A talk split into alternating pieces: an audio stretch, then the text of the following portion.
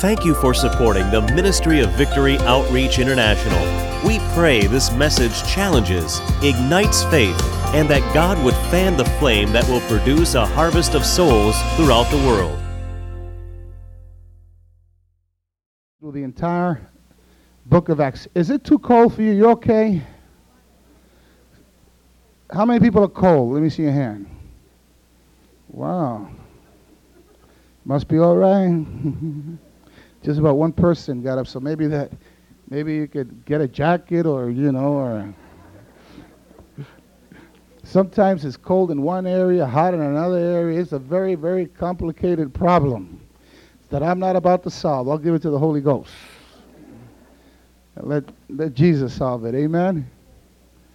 Praise God while you're opening up to the book of Acts, chapter 2, I like to just mention that tonight, Nicky Cruz, and many of you remember him from the Cross and the Switchblade, also Run Baby Run, and he also has his latest book. It's called Brother and Sister, We Have a Problem. And I understand this is one of the best books that Nicky has ever written, and uh, a book is going to be available on the outside. Plus, also, also tomorrow, tonight, he'll be with us, and he'll be autographing some of these books as well. If you, some of you want to just get his name on the book, then he will be here tonight and he'll be ministering. And I encourage you to bring somebody. Bring the uns. First of all, bring yourself. Right? Then after you bring yourself, also bring somebody with you. And tonight we're just going to be having a, a rally night. We're going to be having a tremendous time in the Lord. Our choir is also going to be ministering a song tonight, so we're going to be having a tremendous time. Praise the Lord. And also the newcomers this afternoon is the last one. What is it, 2.30 this afternoon? And it's a celebration time, the last one, and it's going to be beautiful. Amen. Chapter 2 of the book of Acts. And we're going to begin reading in uh, chapter 2, begin reading, let's begin reading in verse 13 of chapter 2. And we're looking to uh, cover a lot of ground this morning even though we don't have that much time, but we, we're looking, I'm looking to see if we could go ahead and cover the ground that needs to be covered. Chapter 2, beginning verse 13. But others were mocking and saying, They are full of new wine. But Peter, standing up with the eleven, raised his voice and declared to them, Men of Judea and all ye who live in Jerusalem, let this be known to you and give heed to my words. For these men are not drunk, as you suppose, for it's only the third hour of the day. But this is what was spoken of through the prophet Joel. And it shall be in the last days, God says, that I will pour forth my spirit upon all mankind, and your sons and your daughters shall prophesy, your young men shall see visions, and your old men shall dream dreams. Even upon the bondslave, both men and women, I will pour in those days of my spirit, and they shall prophesy. And I will grant wonders in the sky above and signs in the earth beneath, blood and fire, vapor of smoke. The sun shall be turned into darkness and the moon into blood before that great and glorious day of the Lord shall come. And it shall be that whos, everyone who calls on the name of the Lord shall be saved. Men of Israel, listen to these words. Jesus the Nazarene, a man attested to you by God with miracles and wonders and signs which God performed through him in your midst, just as you yourself know. This man delivered up by the predetermined plan and foreknowledge of God, you nailed to the cross by the hands of godless men and put him to death. And God raised him up again, putting an end to the agony of death since it was impossible for him to be held in his power. For David says of him, I was always beholding the Lord in my presence, for he is at my right hand that I may not be shaken. Therefore my heart was glad, my tongue exalted. Moreover, my flesh also will abide in hope, because thou wilt not abandon my, abandon my soul to Hades, nor allow the Holy One to undergo, undergo decay. Thou hast made known to me the ways of life and thou wilt make full of gladness with thy presence. Brethren, I may confidently say to you regarding the patriarch David that he both died and was buried, and his tomb is with us to this day. And so, because he was a prophet and knew that God had sworn to him with an oath to seat one of his descendants upon his throne, he looked ahead and spoke of the resurrection of Christ, that he was neither abandoned to Hades nor his flesh suffered decay. This Jesus God raised up again, to which we all witnesses. Therefore, having been exalted to the right hand of God, and having received from the Father the promise of the Holy Spirit, he has poured forth which you both see and hear. For it was not David who ascended into heaven, but himself. He says, The Lord said to my Lord, Sit at my right hand until I make thy enemies a footstool for thy feet. Therefore, let all the house of Israel know for certain that God has made him both Lord and Christ, this Jesus, whom you crucified. Now, when they heard this, they were pierced to the heart and said to Peter and the rest of the apostles, Brethren, what shall we do? And Peter said to them, Repent and let each of you be baptized in the name of Jesus Christ for the forgiveness of sins, and you shall receive the gift of the Holy Spirit. For the promise is for you and your children, for all who are far off, as many as the Lord our God shall call to himself. And with many other words, he solemnly testified and kept on exhorting them, Be saved from this perverse generation. So then those who had received the word were baptized, and they were added uh, at that day about 3,000 souls. Father, we come before your presence tonight. Lord, we thank you for your word. For we know that your divine word is able to have lasting effect upon our lives. And I pray that our minds may be open and our hearts may be open this morning so that we will be able to receive. Bless each one, I pray, for we ask it in Jesus' name. Amen. You may be seated.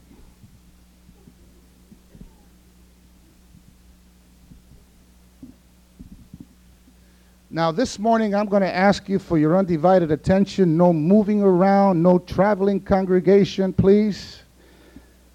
And we don't have that much time, so I'm going to get to it right away, and I want to be able to cover some ground here this morning. Now, this morning, you have your outline. Everybody should have received, look in your bulletin and take out your outline. Okay? The blue paper that's in your bulletin. The theme of our message this morning is Peter's sermon. We're examining, we're taking a look at Peter's sermon as he explains Pentecost. So we're taking a look at Peter's first sermon as he begins to explain what actually happened on Pentecost. So there's, the explanation of Peter. Now, the last time that we were together, we were dealing with three points, three main points that we brought out. We dealt, first of all, in the last, last section that we dealt with in the book of Acts, we dealt with the baptism of the Holy Spirit, and we were dealing with chapter 2, verses 1 to 13. And we dealt with the baptism of the Holy Spirit. And we brought out the first point that we brought out was that we find in verse we found in verses 1 to 4 the evidence of receiving the baptism of the Holy Spirit. So the initial evidence of the baptism of the Holy Spirit is speaking in other tongues. This is an experience that we also have today. When a person receives the, receives the baptism of the Holy Spirit, they speak in other tongues. And we find that the evidence they were speaking here in the book of Acts in other languages. And then we also find the reaction. Secondly, we dealt with the reaction or the effect that it actually had upon the people. How it affected, how the baptism not only affected the disciples, but also the effect that it had upon the people that were gathered together in Jerusalem. And it had a tremendous effect upon their lives because they heard them speaking in their own tongue, in their own language. There were people there of all nations, and it says, when the day of, full, of Pentecost had fully come, in God's timing, all of a sudden this great phenomenal took place where they began to speak in different languages and they were speaking and glorifying God, talking about the great, wonderful things of God, the great works of God. And then after that, we got into the explanation, and we just touched upon the explanation, and we're going to continue on with the explanation, Peter's explanation, and how he begins to explain this great phenomenal that took place on the day of Pentecost. Now, with the explanation, we also brought out how they explained it. There were some, there's always going to be people that are going to mock. And there were some that were actually mocking and saying, they are full of new wine. These people are drunk. And then it tells us that Peter, all of a sudden, it says in verse 13, it says, But others were mocking and saying, They're full of new wine. They're drunk. They're acting, uh, they're not acting natural. They're not acting uh, ordinary. They, these people are acting very peculiar. They're speaking in all these different languages. They're drunk. And then Peter couldn't stay quiet, and Peter stood up and he began to explain what actually happened. Now, we're going to be dealing with this portion of Scripture that we're dealing with in chapter 2 of Acts, verses 14 to 41. We're going to be dealing with, with four points. Now, we're going to be taking a look at Peter's sermon. We're going to be analyzing Peter's sermon. Peter actually got up and began to preach. And Peter was actually a homiletical preacher. He preached his very first homiletical sermon. In homiletics, they tell you how you're supposed to preach and the structure that a person should have in bringing forth a message.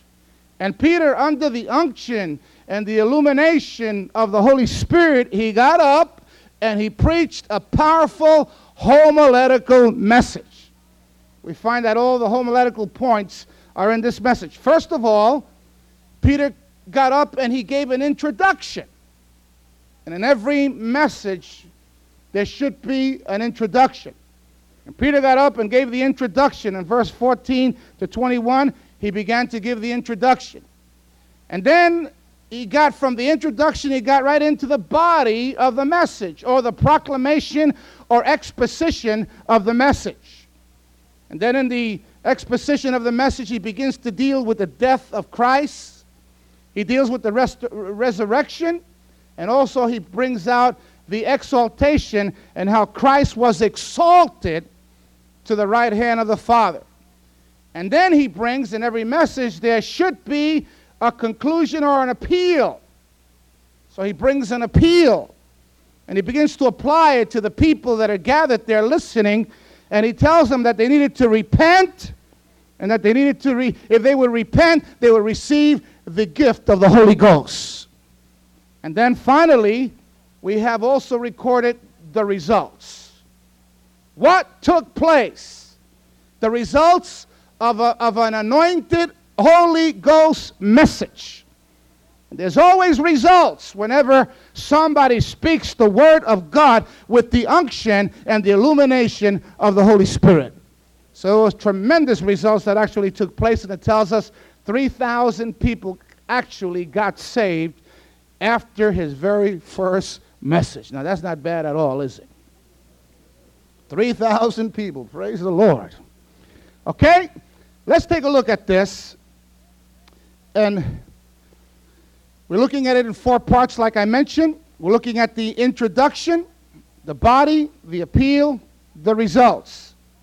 Now, in explaining Pentecost, we, we find that over here in, in, in the book of Acts, in the very first chapter and the second chapter of the book of Acts, we find that we have already seen uh, first things. We have seen things that have actually happened for the very first time that are recorded in chapter 1 and chapter 2 of the book of Acts. Things that never happened before, but it happened for the very first time. We have recorded an account that actually took place in chapter 1 and chapter 2. For instance, we find the first suicide mentioned in chapter 1.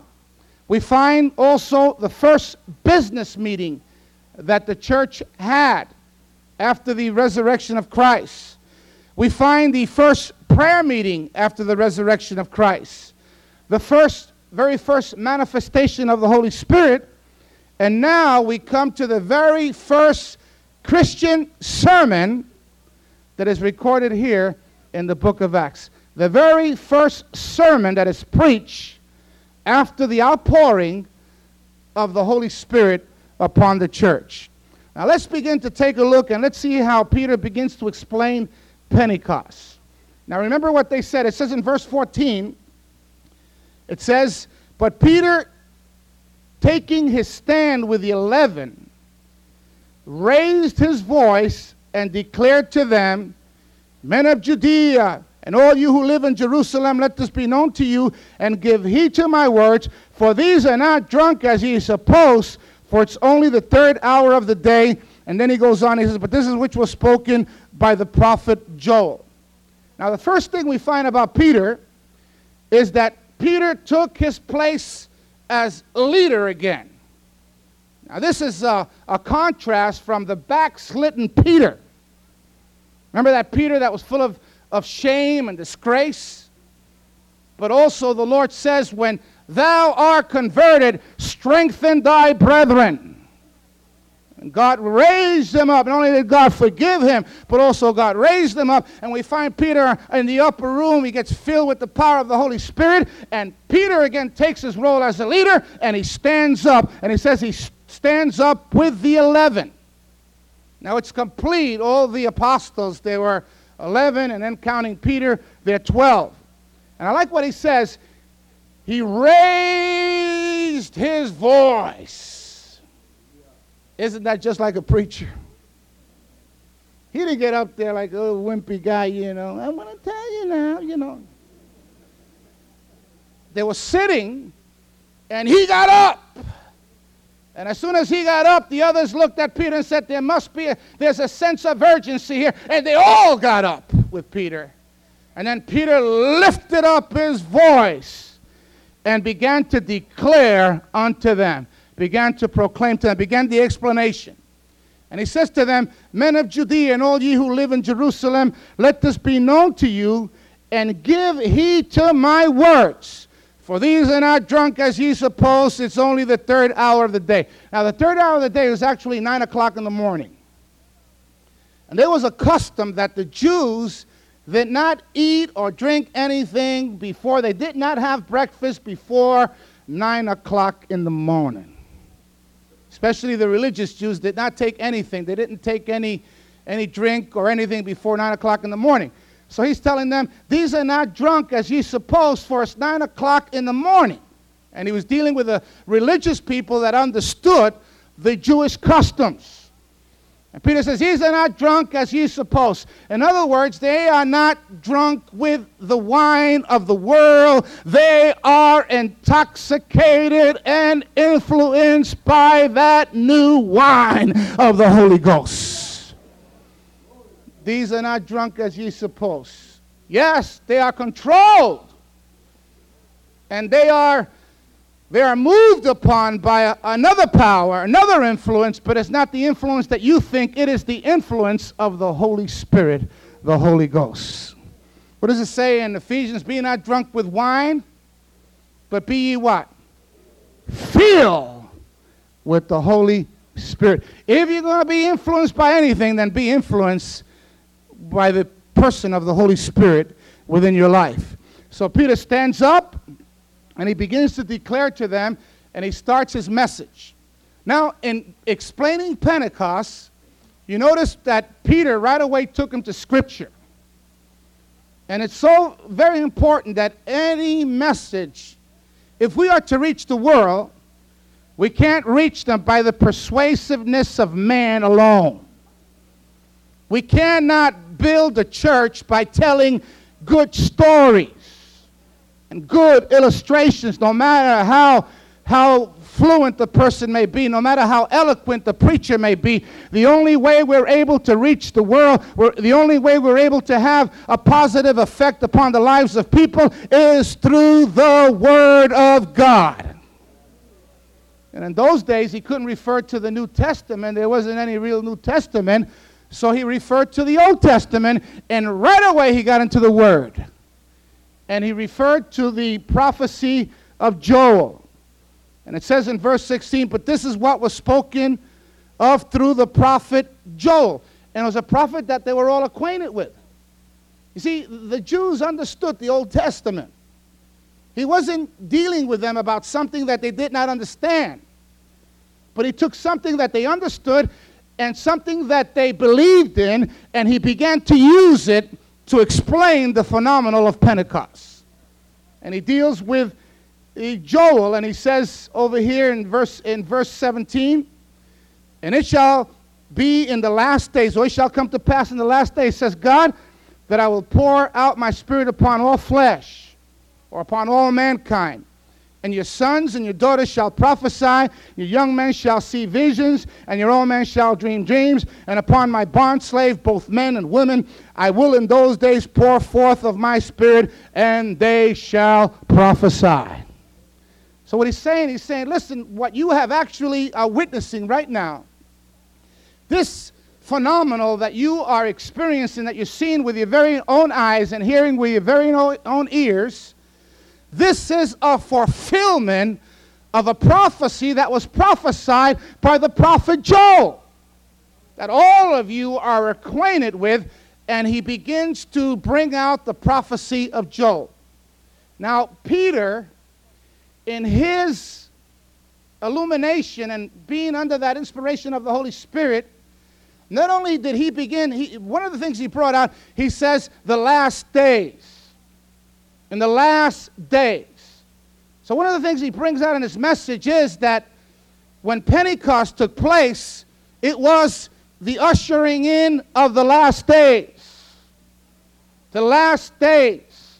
A prophecy that was fulfilled, that was reserved for the last days. And then he goes on and he brings out the fulfillment of the prophecy, but at the same time, we also find that there's a portion of the prophecy that he brings out that has not as yet been fulfilled. So he brings a fulfillment. There was a present fulfillment of the prophecy of Joel, and there's still another portion of the prophecy that still needs to be fulfilled in the future. Now, the prophecy that is fulfilled is the prophecy where he says, Young men shall see vision, and old men shall dream dreams, and they shall prophesy, and on both bond slave and both men and women in those days I will pour forth my spirit, and they shall prophesy. And then he goes on to the prophecy that is still to come. And there's a prophecy that is still to come in verse 19, and it says, And I will grant wonders in the sky above, and the signs in the earth beneath, and blood and fire and vapor of smoke. And the sun shall be turned into darkness, and the moon into blood, before that great and glorious day of the Lord shall come. And it shall be that anyone who calls on the name of the Lord shall be saved. So he's bringing out the second coming, what's happening after the second coming of Christ. But there's a little pause there. You see, in in the history of the church, when you look at the Old Testament, you find that the Old Testament talks about the second coming when God is going to come and he's going to reign and then there's going to be judgment. But it, you can't find too much about the church. But this, there's a dispensation of grace that God has allowed. God, the time clock of God has stopped in a, and he's brought a dispensation of grace, period, where he said, Whosoever will, let him come. And we are now in that dispensation of grace. And what Peter is saying, it, we're in the last days. The outpouring of the Holy Spirit upon them is the birth of the church and is the beginning of the last days. From Pentecost even till today, we're in the last days. Now, the clock of God is going to continue to move. We don't know. After the rapture takes place, then God's time clock will continue to move. It's just like the 70 weeks that we find, Daniel's 70 weeks that we find in the book of Daniel. There's the 49th week, and there's been a pause. And that pause is we're in the dispensation of grace, period. This is why even the Old Testament prophets did not understand this. This is something that even the Jews did not understand. This is why Paul calls it that the church, the mystery of the church, because it is a mystery, something that they weren't counting on. But we find that for a period of time now, we're in the dispensation of grace, and God is saying, Whosoever will, let him come. And there's salvation that is being granted to people who open up and repent and receive Christ as their personal Savior. So there's the prophecy that we find here of Joel. The first part of it, it was prophesied about the outpouring of the Spirit. The second part is talking about a coming judgment that has not yet been fulfilled. So Peter begins to quote Joel. Then he goes beyond that, and then in verse 22, then he, begins to declare to them, and I want you to follow with me. He says in verse 22, Men of Israel, listen to these words. Jesus, now he begins to deal with Jesus. And he gets, in verse 22, he gets into the body, into the exposition, into this proclamation, into his message. And in verse 22, he says, Men of Israel, listen to these words Jesus the Nazarene, a man attested to you by God with miracles and wonders and signs which God performed through him in your midst, just as you yourself know. This man delivered up by the predetermined plan and foreknowledge of God, you've nailed to the cross by the hands of, God, uh, of godless men and put him to death. Now, you notice what Peter does. First of all, in the exposition, he brings out, actually, he's bringing out three things in, the, in these verses that we're dealing with right now. He brings out, first of all, in verse 22, he brings out Jesus was approved by God through the mighty works and wonders. And then he brings out, secondly, in verse 23 to 32, how Jesus died and he rose again. And then verses 33 to 35, how Jesus ascended to the right hand of God, and also how the gift of the Holy Spirit has come upon them because of his ascension into the right hand of God. These are the three things that he brings out. Let's take a look at them one by one. First of all, in verse 22, he says, Men of Israel, listen to these words. Jesus the Nazarene, a man attested to you by God with miracles and wonders and signs which God performed through him in your midst, just as you yourself know. Now, verse 22, what he's actually telling them, he's telling them, hey, man, you guys don't have any excuse. First, he explains Pentecost and he gives it a biblical background and he says, what you have actually seen, this phenomenal, is something that was prophesied. It is biblical. It is biblical, and it has a biblical foundation. He brings that out. Then he moves on, and he says, okay, and he says, and this Jesus, this, this Jesus of, uh, was of God, was approved by God by the miracles and wonders and sign that God performed through him. In other words, he's saying there is evidence, there isn't any excuse that you could bring of not accepting Jesus as the Messiah and as the Savior. He has his credentials, he's proven his credentials.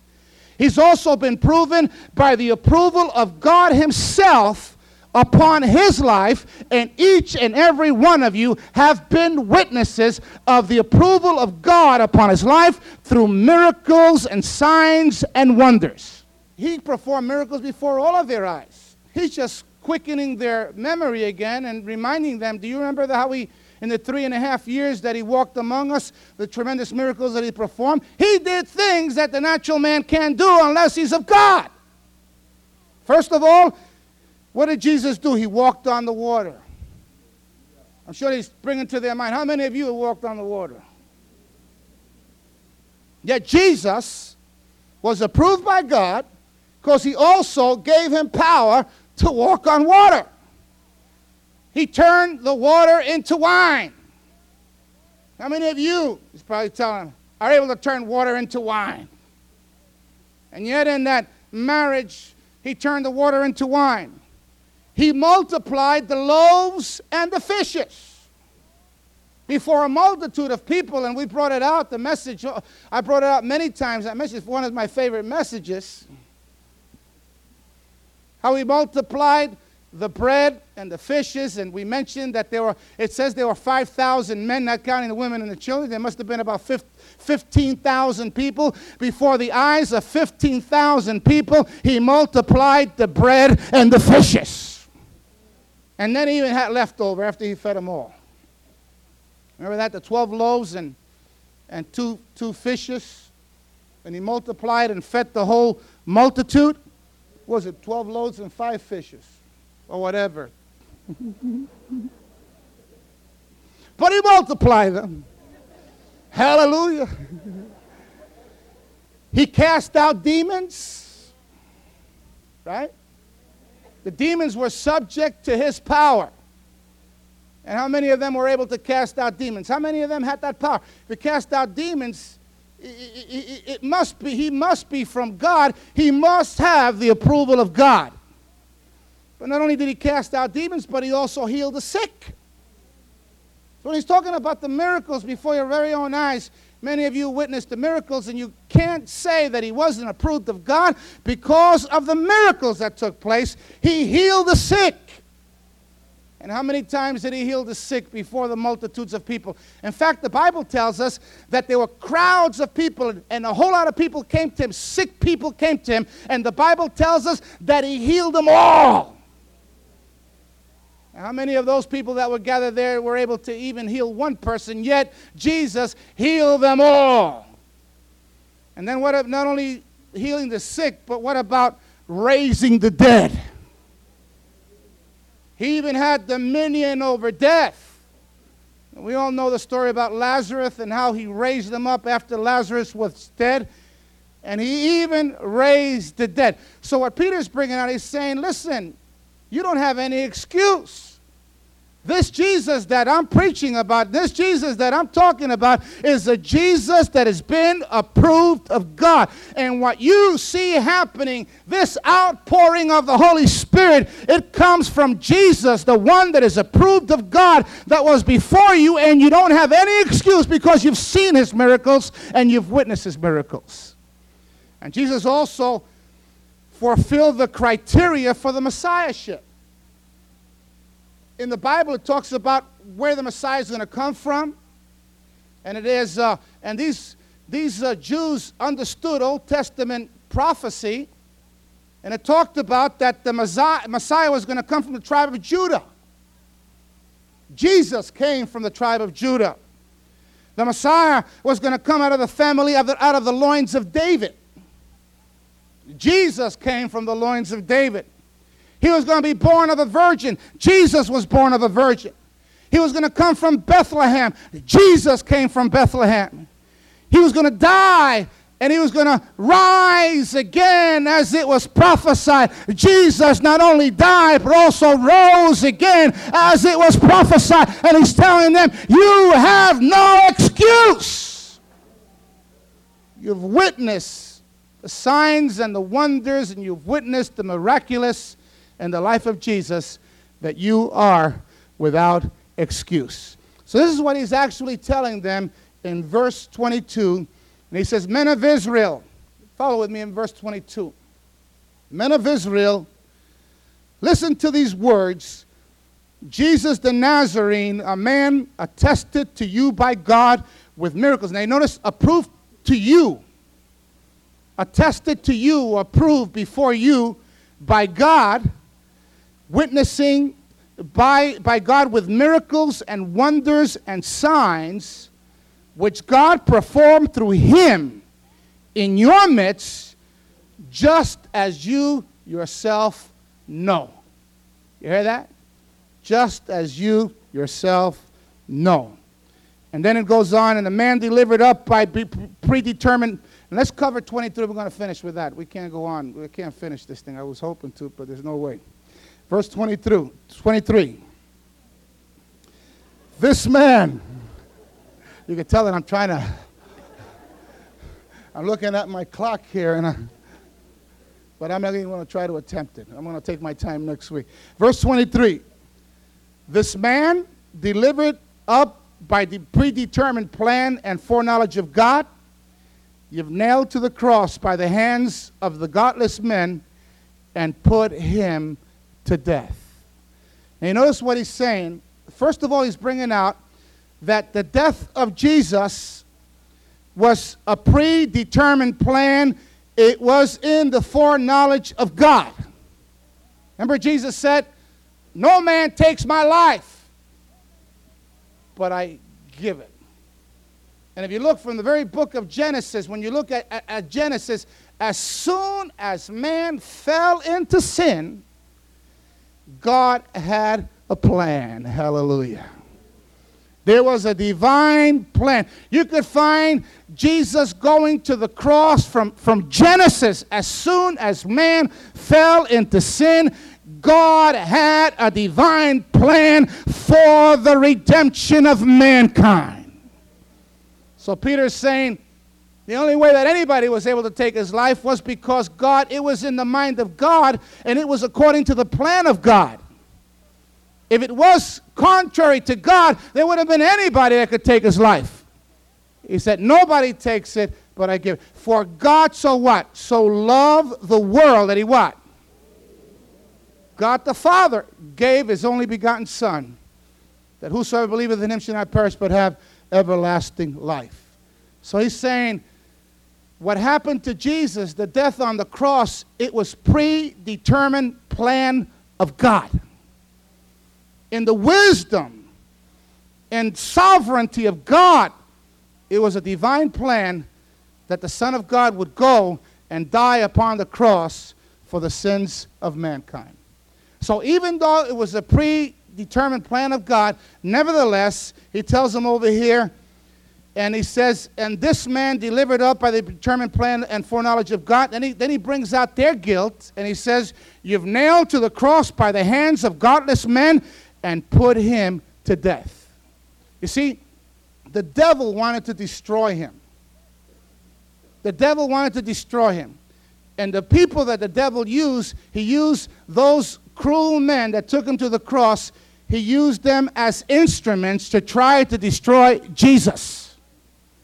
But God was able to turn it around because God is a miracle working God. God is an all knowing God. Man's ways are not God's ways, and God's ways are not man's ways. God's ways are far above any, any means and any, any, any, any way that we could think or even conceive within our minds. So God had a plan. And I thank God that He had a plan, or each and every one of us would not be here this morning. So, what, are we, what have we said this morning? We'll continue on next week. What have we said? First of all, Peter begins to explain Pentecost.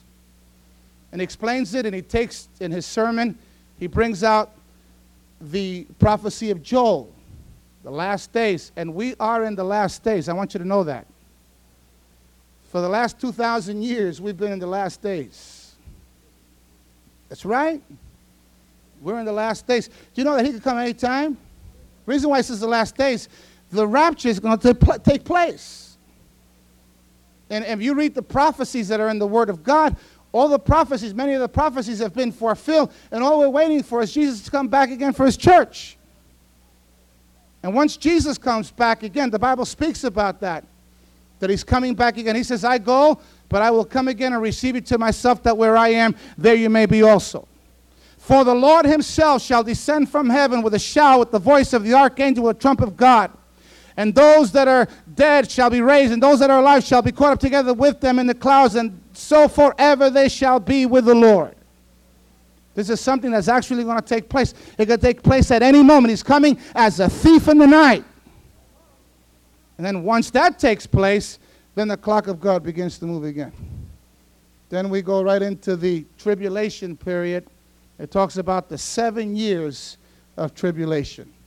And then you begin to see what was prophesied by Joel. The latter part that's prophesied by Joel will begin later to be, begin to take place. So we're in the last days. And over here, Peter gets up and he begins to explain Pentecost, and he says, What you see is because we're in the last days. This was prophesied by Joel. Jesus died, but not only did Jesus die, also, but he resurrected from the dead, and he lives forevermore. We pray that this message has encouraged you to grow in your walk with God. To hear more messages, visit www.visionintlstore.com. Thank you for listening. God bless you.